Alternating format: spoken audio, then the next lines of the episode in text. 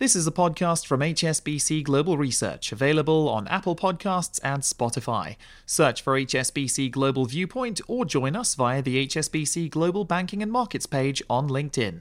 However, you're listening, analyst disclosures, and disclaimers must be viewed on the link attached to your media player.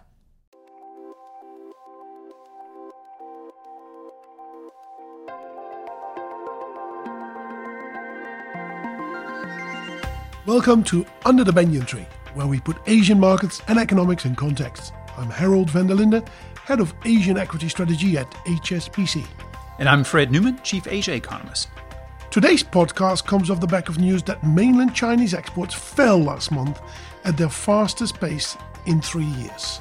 And it's not just Asia's biggest economy that's seeing shipping numbers drop off a cliff.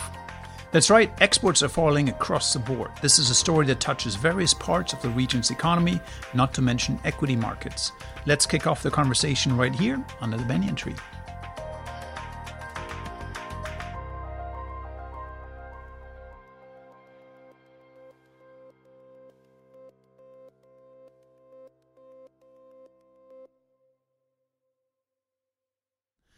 Let's start with some customary facts and figures to get us underway. Globally, export volumes plummeted in the early days of COVID, then massively spiked in 2021 and most of 2022.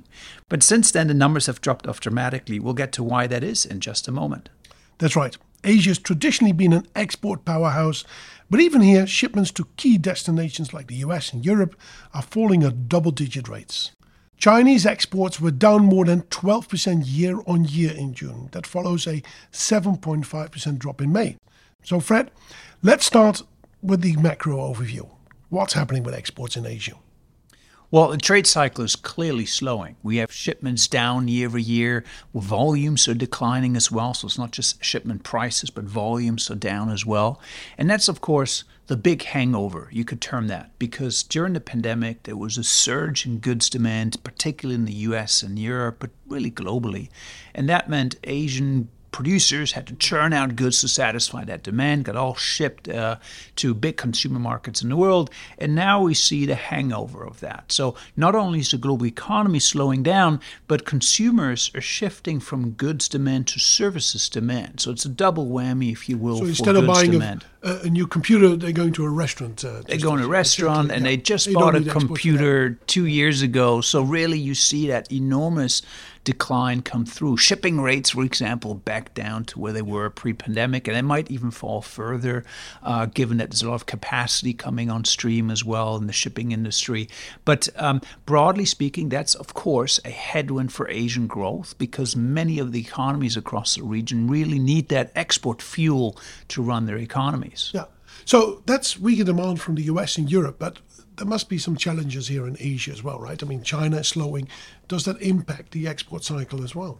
Yeah, so that's where the, the, the, story gets even more complicated and interesting. And that is because China's had a very disappointing reopening on the economic side. Uh, we actually see Chinese manufacturers competing with exporters elsewhere in Asia. So think about this China, mm. second biggest economy in the world. Mm-hmm. Rather than importing goods, the manufacturers in China are looking to sell more goods. They can't sell them domestically, they're selling them overseas. The Chinese currency is down, and suddenly they're competing against Vietnamese producers, against Korean producers in the global market where there's already lower demand for export. So the Chinese slowdown is, in that sense, a further challenge for Asian exporters. I guess a nice example of that is the electric vehicle industry we've been talking about over the last couple of weeks. Uh, they are big in China, and now, I mean, I've seen uh, some of these EV companies from China selling their product in India, in the Netherlands, in, in, in Germany. Uh, that's an example of that, that right? They, they can't meet the, find the demand domestically, so they go and it, it, it is an example, although I would say it's more of a structural change in trade. And what really the currently we have a cyclical problem. That is, China's economy is weak, and so China mm-hmm. exports more steel yeah. than is using it domestically. The electric vehicle stuff is interesting because there you see structural changes happening where suddenly Chinese producers are very competitive. China never was a big car exporter, and now they're competing against Japanese and Korean and uh, German automakers. And that's going to be a long term issue. Even if China's economy recovers, their EV export prowess is not suddenly going to disappear. So, if we extend that a little bit, is then the export story changing in the region as well? Are there new sort of exporting powerhouses, if you want to put it like that, emerging in the in the region? Yeah, that, that, that's right. But again, we have to distinguish a little bit between the cyclical headwinds. Everybody's trade is down, even China's trade is down. But of course, the pain from a weaker Chinese demand is, is kind of spreading across the region. That's cyclical. And then there's structural stories. Uh, one we already mentioned electric vehicles. Another great structural story would be, for example, um, the tech exports from India, both mm-hmm. services mm-hmm. and um, you know high tech goods that are coming out of India, for example. 7% of global iPhones are now produced in India, for example. That's a new new trend, and that's structural as well. And then, of course, Indonesia, electric vehicle battery components, the nickel, uh, refining nickel, for example. Uh, you've been keeping a close eye on, on that one, Herald. No, absolutely. I mean, it's a, a very important for the Indonesian equity market, of course, and comes with all sorts of, of benefits. It means FDI comes into that country, uh, stronger currency, the interest rates don't have to go up. All these things are really good for the equity markets. So it changes the dynamics of the stock markets in the in the region to a very large extent as well. So um, we, we, talked about the challenging outlook for exports across the region. New orders are still down, new export orders. So we just had new electronics indicators for the world. Actually, we see both consumer electronics new orders and industrial electronics new orders being down. From an equity strategy perspective, how important is the export cycle for regional equity markets in the first place? Well, it is important, but again, uh, we, I think we spoke about in the past about the difference between the micro and the macro, and that comes a little bit back here as well. So, yes, the export cycle is important for two reasons. First of all, it tells us something what happens globally with interest rates. Strong global demand might mean interest rates go up, and that, that's bad for equities in general. Uh, and of course, there are markets, in particular Korea, and Taiwan that are really get Singapore to a certain extent as well, but really Korea and Taiwan that are really get to exports. I mean, 60, 70, 80% of these markets are really uh, companies that export their products. So the domestic economy, what happens there is not so relevant, in particular in Taiwan. But then again, um, there are these idiosyncrasies, these, these, these peculiar cases that we have to look at from a micro point of view. For example, in Korea, the largest exporters are memory chip makers. And the dynamics there are different. People have been holding back on investments, therefore, there's not enough supply. Suddenly, we have AI surging back. We need service, we need, therefore, memory chips, and therefore, demand for that is stronger than supply, and you see that prices are starting to move higher, or at least that is what has been anticipated in markets if you look at some of the contract prices in the market. So uh, the DRAM sector has performed very strong on the back of that. In Taiwan, it's very much related to foundry, so that's making specialized chips, uh, not so much commodity chips, if you want to put it like that. And uh, there, the, the opposite is taking place. There's a bit too much inventory, but maybe that will wash through the system and next year recover. So you have these um, different stories that we need to understand how that then translates into uh, to equities as well. And this is why these equity markets, Korea and Taiwan, have performed fairly strong year to date. But the risk is, of course, that ultimately, yeah, what you're talking about, weak global demand is, is going to over create an overhang. So, so you mentioned Korea and Taiwan, which are very export-oriented economies, mm. uh, where of course tech plays a big role, also in the index, uh, the equity index. But but how important would exports be for mainland Chinese stocks, for example, or for Southeast Asian equity markets, or uh, the Indian uh, equity market? Aren't domestic companies usually more represented on the Absolutely. on the yeah. indices? So the export sector used to be really big in that market. We're talking about 20 years ago. Uh, at the moment, that is not. The largest sectors in mainland Chinese equities are basically tech names, uh, banks, insurance, consumer companies, uh, retailers, all these sort of things. And they are really geared to what happens domestically. It's consumption and domestic investments that drive that, not so much the export sector. So mainland Chinese equities, India and Indonesia are not really impacted as much. The impact comes sometimes secondary. For example, if if the currency is weak or interest rates need to go up because of swing in exports, then that might impact the equity story. But for most of the companies listed there, they're really domestic stories. Uh, so we need to understand the domestic side. Well, one thing I think we should keep in mind about the broader story here is that the exports are under pressure at the moment for cyclical reasons, and there are structural shifts, as we discussed, uh, mainland Chinese EV exports, for example.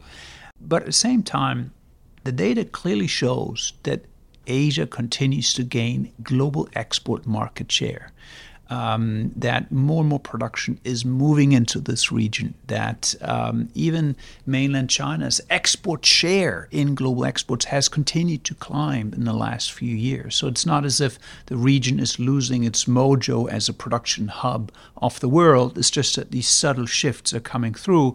And some of the supply chain movements, of course, moving from mainland mm-hmm. China to Southeast Asia, but that doesn't mean that mainland China becomes less important of a trade hub really for the global economy. So, so the simplified view that we sometimes get presented is that the world is decoupling, that actually uh, uh, the West and the East are going on their own ways and there's less trade is actually not completely correct. Is that the right conclusion to draw? That's absolutely right. In fact, uh, there's new foreign direct investment data that was just recently released uh, that clearly shows globally foreign direct investment is down already for about five years running. But Asian foreign direct investment inflows hit another record high last year.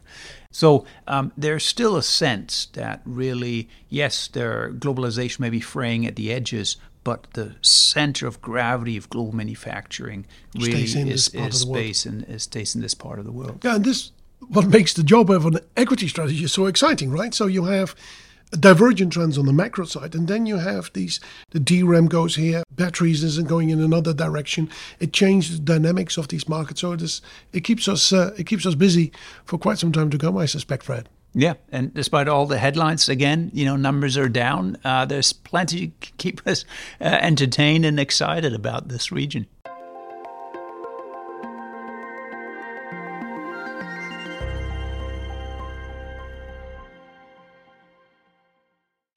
So, Herald, you've been uh, in Asia for decades now, and uh, there's always a test for somebody who's come to Asia and lived here for many years uh, to see whether they're truly adopted uh, regional culture, and that is do you like durian, that smelly fruit, of course, that uh, people love or hate? Well, I, I really have no choice, Fred, because my wife is an absolute crazy for durian. It's a typical uh, Southeast Asian fruit, right? It's smelly, it's pungent. So I've actually over the years learned to to enjoy it. So I'm I'm a big fan of durian. Uh, what about you? Um, I haven't quite adopted the taste just yet. Maybe it needs another couple of decades. But, but there's so. a lot of people in China that have just gotten, and it's booming. In fact, demand is booming, and, and we get some interesting numbers out of Thailand. In fact, uh, which is a, of course a big durian agricultural goods producer. Uh, so Thailand is now exporting more durian to the rest of the world than it's exporting rice. And remember, Thailand is among the top three rice exporters in the world. So it's a lot of smelly fruit being exported of Thailand. In fact, also uh, just from Thailand to China, 42% of exports from Thailand going into mainland China in April were actually durian fruit. 42%. It's almost half the shipments that Thailand Imagine that. So send. more durians being exported than car components or something like probably, that. Probably, yes. Yeah, yeah. yeah. I don't. I wonder how they do that because it's a big, heavy fruit, and you have to break it open, and the skin is, of course, uh, I mean, you, you, can't just hold it. It's a, a duri, they call it in Malay, the spikes. That's where the name comes from, and it's really only grown in real deep tropical climates because you need a long ripening season to get there, which is why very often at the start of the rainy season, that's when durian is ripened and sold. But for example, in the northern Philippines, it's already not warm enough to grow durian. So specific regions, um, but you always know when it's uh, durian season because even here in Hong Kong, if you drive with a car or bus uh, past the supermarket and it's durian period, you can actually smell outside on the road mm. the whiff of durian coming out of the supermarket. Yes. And uh, in in Southeast Asia, and often the hotel rooms, they have a no smoking sign and no, and no durian, durian, sign as well. That is right. It is a pungent uh, fruit, but uh, over the years, I've really come to uh, appreciate it, and I Hope that you soon will become a fan of it too. Well, Herald, you're a true Asian now. That's right. And on that note, we're going to wrap up the show here. Thanks for joining us under the banyan tree. A quick reminder HSBC clients can sign up for the Global Emerging Markets Forum, which runs online from the 18th to the 29th of September. Head to hsbcscheduling.com to get your name down. And if you have any questions, email hsbc.gems.forum at hsbc.com. Well, that's lots of dots and HSBCs. From all of us here in Hong Kong, take care and we'll speak to you again next week.